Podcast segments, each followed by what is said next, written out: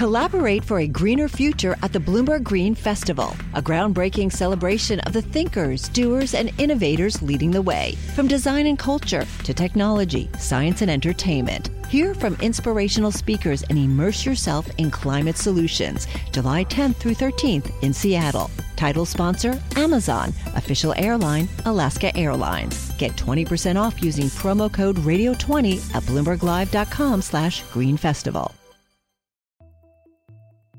Hi, it's Wes Kosova. We're taking a break this week, so here's an episode you might have missed and an update on this story. Since the show aired, a number of planned offshore wind projects in the northeastern U.S. have been put on hold or are in doubt, mostly because of rising costs. And that's also raised doubts about President Biden's goal of reaching 30 gigawatts of offshore wind power capacity by the end of this decade. At the same time, though, the Massachusetts project we talk about in this episode completed construction of its first wind turbine last month. And a developer of another big wind project off the coast of Virginia says it's moving ahead with its project. Thanks so much for listening. We'll be back on Monday with a new big take. Federal regulators made it official. Vineyard Wind will be the first large scale offshore wind energy project in the United States. This project will generate enough electricity for about 400,000 homes. The CEO of Vineyard Wind, Lars Pedersen, says this new project will kickstart the industry. Vineyard will be the first to use a new turbine that stands more than 850 feet tall, with each of its three blades stretching more than the length of a football field. About 15 miles south of Nantucket, off the coast of Massachusetts, a massive new wind farm is rising out of the Atlantic Ocean. The project is expected to start delivering electricity this fall those turbines will bring the Biden administration closer to its goal of the U.S. generating 30 gigawatts of power from clean offshore wind by 2030. But that goal won't be easy to reach. Building those super tall wind turbines is not cheap, and some projects have faltered. Costs have gone up, price of steel has gone up. These giant towers use a lot of steel. All of a sudden, the project's costs are higher than they expected. That's Bloomberg's Will Wade. He got on a big boat to check out the wind farm. And a bit later, I talked to Nick Schulz. He's a commercial diver working on this project, and I asked him what it's like to build a wind turbine in deep water.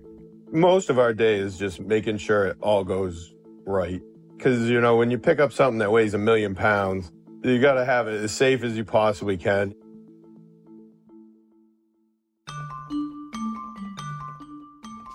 I'm Wes Kosova. Today on the Big Take, the answer, my friend, is blowing it. Well, you know.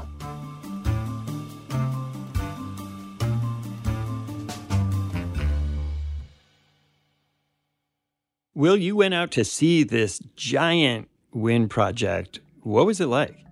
It was really fun. I had to go to Cape Cod in the summer. Like all my coworkers were like, "Wow, that's a real hardship assignment." Well, journalism can be tough. It is.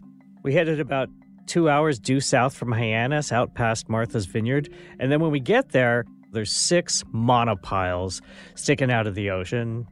The monopile is the foundation that they're going to attach the turbines to. Eventually, there's going to be 62 turbines, so they'll have to do 62 monopiles. And then they go out and attach the turbines. So there were six of them there, and they're sticking out of the ocean maybe 50 feet. But then a couple of miles away, they've got the substation. That thing was just huge. They needed four monopiles for that, and then they built the platform on top of that. It's a couple of hundred feet up.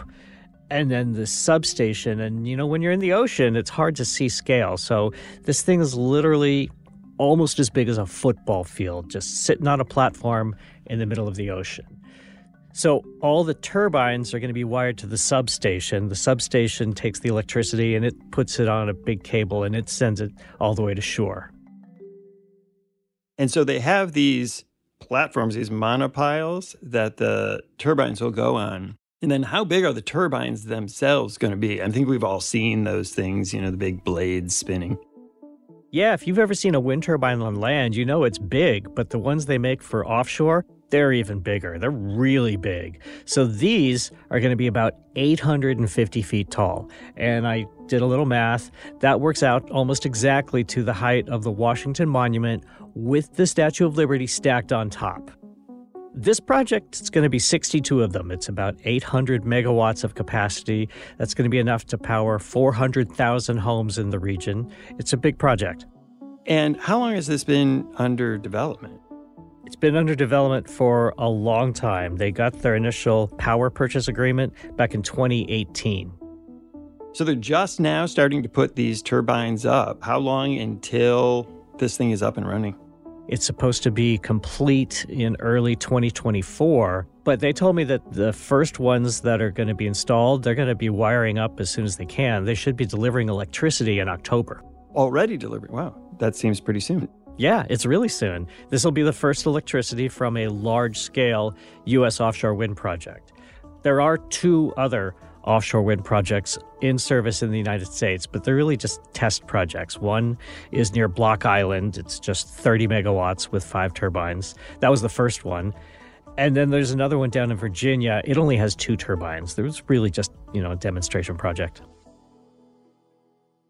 So I imagine that people who like to use the beach and own property along the shoreline don't really want to look out and see giant turbines spinning. Can you see it from the shore? I mean, they're big. You could see them from a while, but I'm told that you will not be able to see it from the shore. We talk a lot about how we're trying to wean ourselves from natural gas, from coal, from other fossil fuels, and move toward wind and solar. Why did it take so long for a project like this to get underway? This has just been a slow moving industry in the United States. And certainly, since this is the first big project, it's getting a lot of attention. They all have to go through a lot of environmental reviews. You got to go through state and federal oversight. You've got to do all of those environmental impact studies. The fishermen had plenty to say about the topic. It takes a long time to get all of the approvals that you need. And there's a whole bunch of other projects also planned up and down the East Coast. Is that right? Yeah. Offshore wind is a big component of the U.S.'s climate strategy. And there's about 17 projects that are planned running all the way up from the mid Atlantic up to the Northeast. President Joe Biden has set a goal of having 30 gigawatts of offshore wind in service by 2030. So we'll see if we get there. But we're starting to hit some snags because this is such a slow moving industry. Vineyard Wind is under construction now, and there's another project almost in the same area, South Fork Wind. It's under construction now. They'll probably be finished faster, but they won't have electricity delivered as fast, or so they say. But South Fork Wind is much smaller. But after that, nothing else is under construction, and instead, we've seen several projects trying to get out of their agreements, trying to cancel some of their contracts, trying to renegotiate their contracts. So here's the problem the basic business model for an offshore wind project is you plan your project. Then you have to get a PPA. That's a power purchase agreement. That means you've got someone onshore that's willing to buy the electricity. And they're usually run for decades 20, 25 years is standard. So you have a utility usually that says, we'll buy your electricity at this price for this length of time. As a developer, once you have that, you're good to go. You take that to the bank, and the bank says, ah, this company we trust is promising to give you money. We'll loan you money. Now you've got the bank promising to loan you money. You can take that to your suppliers and say, we would like to buy 100 wind turbines, and the bank is promising to loan us the money. And the suppliers say, all right, we're all good to go. That's how it's supposed to work. What's happened here is these projects take a long time. So Vineyard Wind got its PPA in 2018. It lined up its bank, its financing, it lined up its supply deals. It's good to go. Other projects that got their PPAs later, they're encountering big problems with inflation. So they got their PPAs, they started to line up their financing. When they went to line up supply deals, costs have gone up. In the past 12, 18 months. Price of steel has gone up. These giant towers use a lot of steel. The supply chain has gotten all bogged down. It takes longer to get there. Components that go into all the gears and the electronics, those costs have gone up. All of a sudden the project's costs are higher than they expected. And the developers are crunching the numbers and go like, wait a minute. We promised to deliver electricity at this price. We can't deliver it at that price. Our costs have gone up. Now they're stuck. So we've seen a lot of projects that have gone back to the utilities, back to the states, and they're saying, we have a little problem here. We can't deliver the electricity that we promised to deliver, not at that price. Can we get out of that deal? And they're not getting a lot of sympathy at all. The utilities, the states are going, no, no, you promised us that power. We want that power. So, for example, Avangrid, the developer of Vineyard Wind, has another project right in the same area. It's even bigger. It's called Commonwealth Wind. It's going to be 1.2 gigawatts, so that's about 50% bigger. The Commonwealth Wind project agreed to pay a penalty to get out of that contract because it can't make money they're going to try and rebid in a January auction and see if they can get a higher PPA. We'll see how that works for them.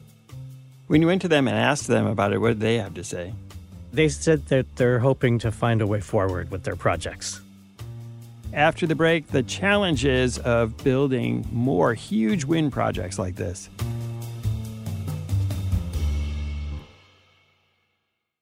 Hi, I'm Ron Kruszewski, Chairman and CEO of Stifel. Financial advisors, if you're not growing your practice, you're losing market share. Stifel is a growing entrepreneurial, advisor centric firm built for successful advisors like you. Imagine having the resources of the largest wirehouses and the support of the boutique shops, but none of the bureaucracy to get in the way of you serving your clients. At Stifel, it's your business, your book, your clients.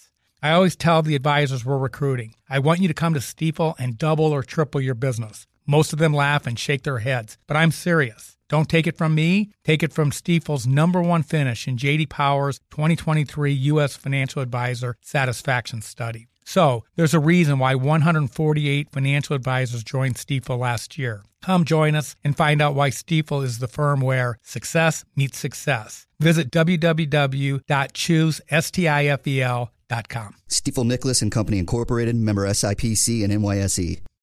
Collaborate for a greener future at the Bloomberg Green Festival, a groundbreaking celebration of the thinkers, doers, and innovators leading the way. From design and culture to technology, science, and entertainment. Hear from inspirational speakers and immerse yourself in climate solutions. July 10th through 13th in Seattle. Title sponsor Amazon. Official airline Alaska Airlines. Get 20% off using promo code radio20 at bloomberglive.com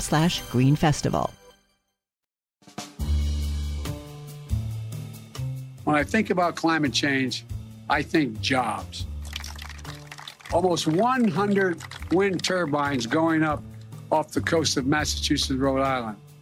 Jobs manufacturing 2,500 ton steel foundations that anchor these offshore wind farms to the sea floor. Will, you mentioned before that President Biden has this goal of 30 gigawatts of wind power. Exactly what does that mean? A gigawatt sounds big, but what does that translate to? Well, it is big. It's a lot of power. But what it translates to, it's harder to measure. So, for example, Vineyard Wind is going to be 800 megawatts. A little side note here to help wrap our brains around this. There are a thousand megawatts in a gigawatt. So this 800 megawatt project is 80% of a gigawatt. And they say that's going to be enough for 400,000 homes in the area. So keep in mind, it's in New England because a gigawatt of power in New England isn't the same as a gigawatt of power in Texas. Why is that? Texas is really hot. They use a lot of air conditioning. That's a lot of electricity. So a gigawatt there won't go as far as a gigawatt in Maine, where they don't need as much electricity. So the idea is that powering an air conditioner is more than powering a light bulb. Exactly. Plus, you have to think about what kind of electricity it comes from. One of my standard measures is a nuclear power plant, a big conventional nuclear power plant. You, most people can probably just imagine what it looks like. Those are about a gigawatt each, but they run night and day, 24 7, almost 365 days a year. A gigawatt of wind power, they're not going to run 24 7 the best winds are usually at night. So a gigawatt of nuclear will go further than a gigawatt of wind. Just because it's operating 24 hours a day. Because it runs around the clock. They're placing these giant turbines out in the Northeast. Why there?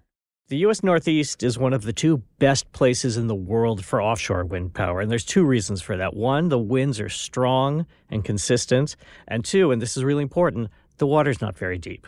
Vineyard Wind's going to be in about 30 to 50 meters of water. It's like 100 to 150 feet.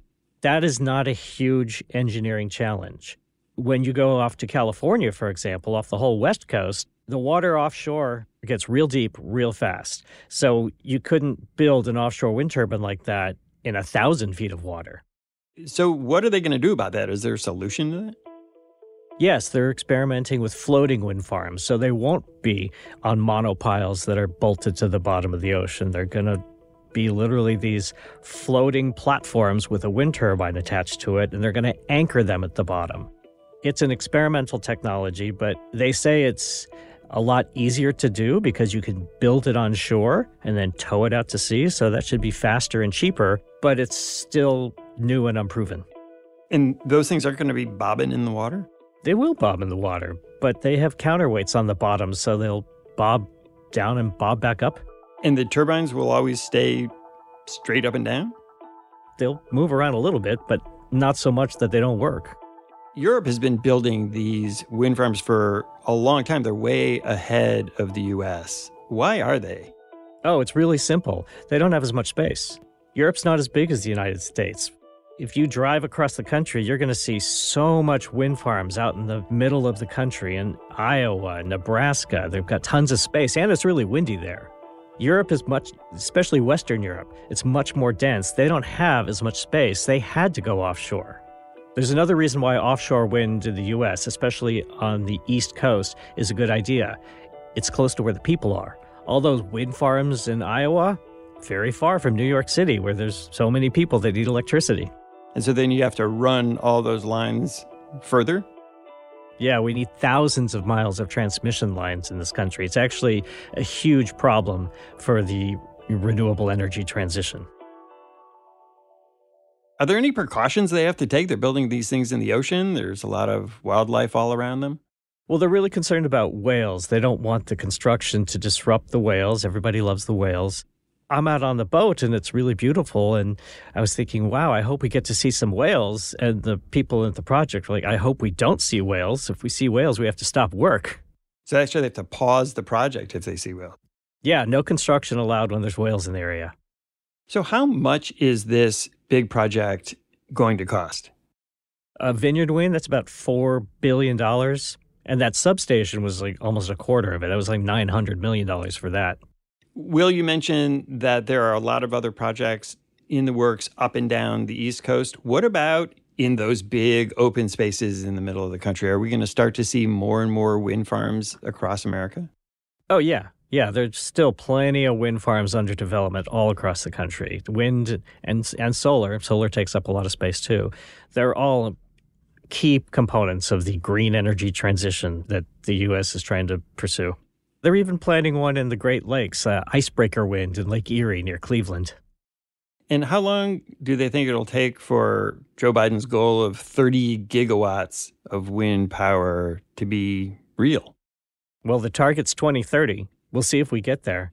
In terms of the projects that are delayed right now, I don't think that they're going to be killed. I think there's enough desire. I think there's enough interest from the governments and from state governments in having this clean energy. I think they're going to find a way forward, but it's going to take some time to work through this. Will, thanks so much for coming on the show. Happy to be here. When we come back, what it's like to go to work on the ocean floor.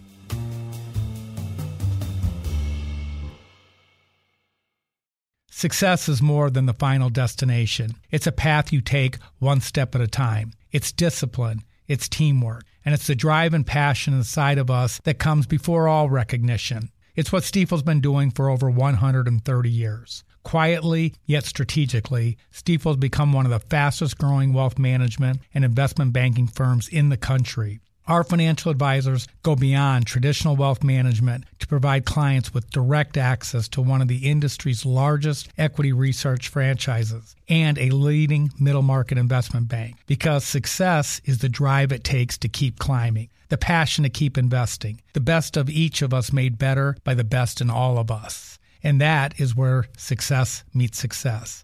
Start your journey at stifel.com. That's S T I F E L.com. Stifel Nicolaus and Company Incorporated, member SIPC and NYSE. Collaborate for a greener future at the Bloomberg Green Festival, a groundbreaking celebration of the thinkers, doers, and innovators leading the way. From design and culture to technology, science, and entertainment. Hear from inspirational speakers and immerse yourself in climate solutions. July 10th through 13th in Seattle. Title sponsor Amazon. Official airline Alaska Airlines. Get 20% off using promo code Radio20 at BloombergLive.com slash Green Festival. My name's Nick Schulz. I'm a member of Pile Drivers Local Union 56. I'm a uh, commercial diver and pile driver, and I do all kinds of marine construction. So, Nick, you've worked on some of these big offshore wind projects. Your work in the water is on the kind of the infrastructure that goes beneath these giant turbines. Yes. And that's really what's been happening right now as they're preparing to start putting up the first of them. Can you describe what that work is like? I mean, you're out in the middle of the water and you're putting in these really big structures to hold giant turbines. Yeah, the foundations themselves, that's our kind of work. What we do here at the pile drivers, we do the big monopiles, and those are enormous. They're like 30 feet around and four inch thick steel, and it takes them like almost a whole day to get one in. But there's so much stuff we do in the water. Recently, I started doing what's called a big bubble curtain. And that's like to reduce sound noises for the animal life in the area. It's really like a, I've never seen it before, never even done it before. And it's like one of the neater things we do because they do acoustical readings.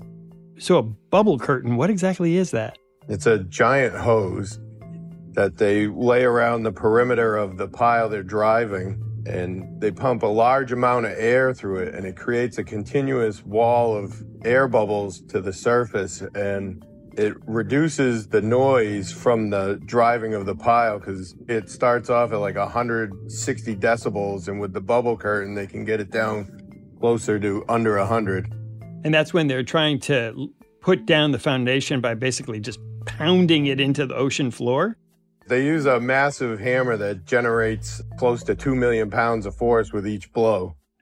They're trying to reduce the sound to protect the wildlife in the area. And that's what they're using to stabilize these giant platforms. Yeah, that's the initial foundation that these sit on. They're massive and they go into the ground probably 120 feet, 150 feet what are they there for? Like, why are they trying to reduce the sound? In water, sound travels like four and a half times faster than in air. And when the sound hits the air bubbles, it slows it down. So they usually put one or two of these curtains around to lessen the sound for in case there's any animals or wildlife in the area, it doesn't damage anything. I mean, they, they have a pretty strict protocol they run where we're not allowed to work at all if they're in within a certain perimeter if they spot a whale, like all work is stopped till the whale leaves the area for at least an hour or more before they let you continue working. Does that happen a lot? Yeah, it, some days it's really frustrating because you get it all set up to go and then you can't do anything for half the day. Can you describe what it's like to put one of these giant piles down? The one ship on Vineyard Wind 1 is the Orion. It's like 900 feet long it has a massive crane. They put one of these big piles into like a cradle. They stand it up with this giant cradle and then they set it on the seabed and they let it settle out and then they swing the crane over and they put their giant hammer that then smashes it into the ground. So once you have those piles down, then what happens? They have to put a cage in that has sacrificial anodes to keep it from rotting Most people like me they have no idea what a sacrificial anode is. What is that? they they attach something that's like aluminum gives up uh, it rots away faster than the steel will so the aluminum goes away before the steel does so it protects that part of it so it keeps it from rusting and rotting the aluminum will disappear before the steel disappears and then they put a transition piece on which is 87 to 90 feet tall and that's the piece that gets it up to like a working platform and then there's another section that goes up in the air that the turbine sits on. That's another like 200 feet tall. And then the turbine sits on top of that. And then they put the blades on after. there's a lot to it. and what's this work like? Like when you're doing it, can you describe just what it's like to work in that environment? I imagine it's pretty unusual. Like most people's jobs are way different than this job. yeah.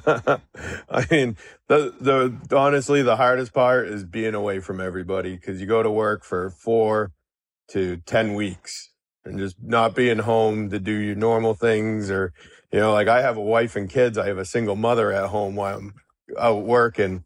That's probably the hardest part. I imagine a large part of your job just must be troubleshooting. What sorts of stuff can go wrong? like most of our day is just making sure it all goes right. Because, you know, when you pick up something that weighs a million pounds, you got to have it as safe as you possibly can. You got to look at everything a couple times. You know, it's not like, you know, I drop a two by four building a shed. I might, you know, bruise my toe. you drop something this big, uh, I don't want to know what happens. well, imagine you must have some pretty strict safety protocols. We do. We do. We go through 180 hours of training on top of the training we already have. We do a lot of. And what is that, that training? What do you have to do? Like, what's an example of the sort of safety training you have to do? We do like a sea survival training that the Global Wind Organization puts on, a 40 hour rigging course, another 24 hour rigging course. We got to be CPR, do the helicopter egress training, which is people find fascinating because they turn a helicopter upside down with us in it and drop it in the water, and we have to escape it as part of the training. They ditch a helicopter in the ocean and you have to get out of it? They have like a training center that they have like a car body of the helicopter that they do in a pool and safety divers, but they do teach you how if your helicopter crashes, how to get out of it. Because that's how you get to and from the site? Yeah, at times we have to fly in and out whether like if the ship can't make port and they have to do crew change, they'll change us out via helicopter. You said that you spend, you know, weeks away. How long do you get off after you complete a shift? Some of the boats are on 6 weeks on, 6 weeks off. Some of them are 4 weeks on, 4 weeks off, but it's all subject to change on schedule. Like sometimes it's give or take, but that's generally like your regular rotation. We work 12 hours a day, sometimes longer, every day. There's no real days off. There's always something to do.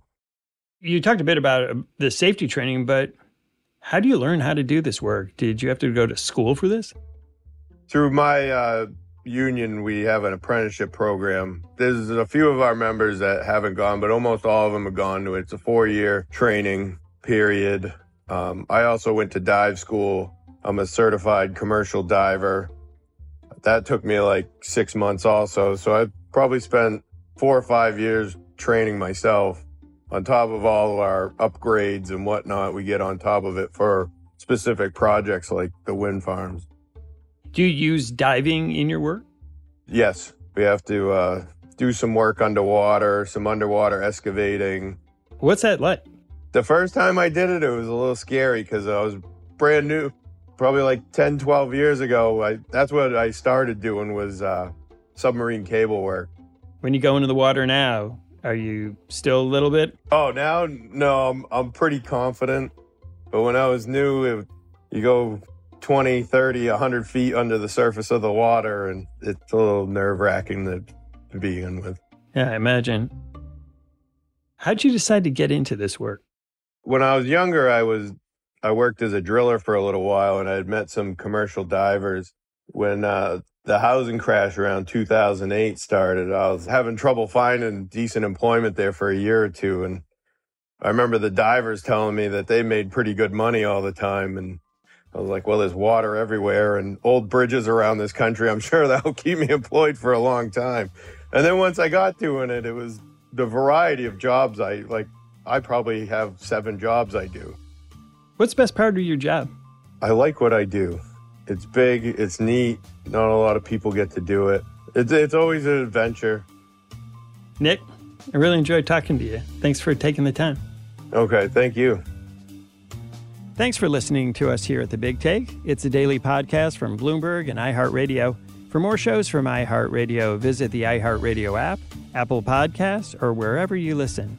And we love to hear from you. Email us questions or comments to bigtake at bloomberg.net. The supervising producer of The Big Take is Vicky Vergolina. Our senior producer is Catherine Fink. Our producers are Mo Barrow and Michael Falero. Rafael Amsili is our engineer. Our original music was composed by Leo Sidran. I'm Wes Kosova. We'll be back on Monday with another Big Take. Have a great weekend.